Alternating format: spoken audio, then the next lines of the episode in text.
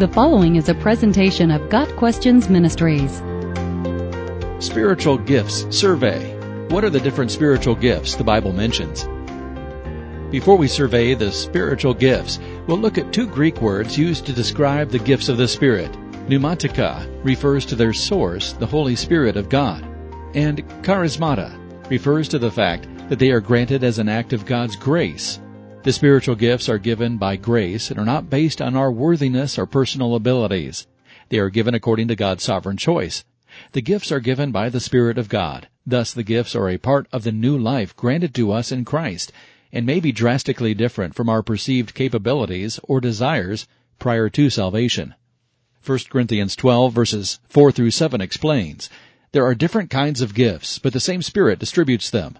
There are different kinds of service, but the same Lord. There are different kinds of working, but in all of them and in every one, it is the same God at work. Now to each one the manifestation of the Spirit is given for the common good. Believers will differ in their spiritual gifts, but all spiritual gifts are meant to be used for the edification of the body of Christ and to the glory of God. An examination of three key texts will help us see God's design regarding His gifts. One of the first things that becomes clear in these passages is the diversity of the gifts. Paul's survey of spiritual gifts in Romans chapter 12 includes different gifts than are found in 1 Corinthians 12. And when Peter spoke of the spiritual gifts in 1 Peter 4, he didn't specify them but rather listed broad categories of the types of gifts God gives.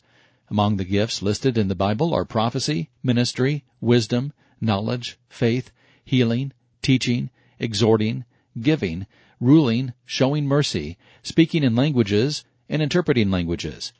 Whatever the specific use, each gift fits together with the other gifts, and they all work together as parts of the body to make a functional whole.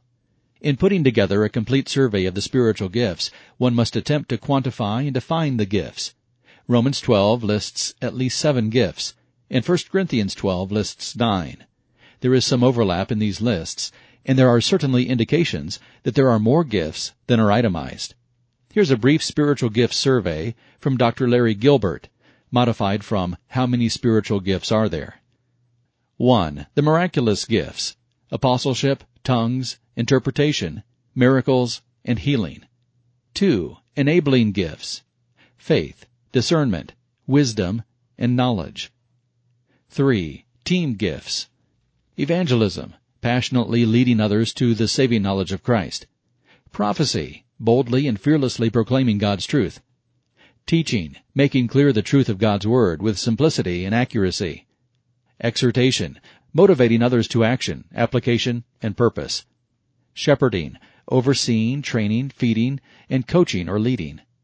Serving, providing practical help, both physically and spiritually.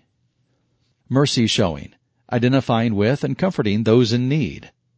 Giving, releasing material resources to further the work of the church. And administration, organizing, administrating, promoting, and leading. In 1 Peter 4 verses 9 through 11, Peter gives us two groups of team gifts.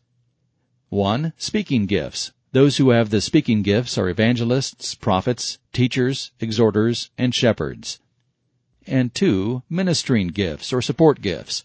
People with these gifts emulate Christ in that he came not to be served, but to serve.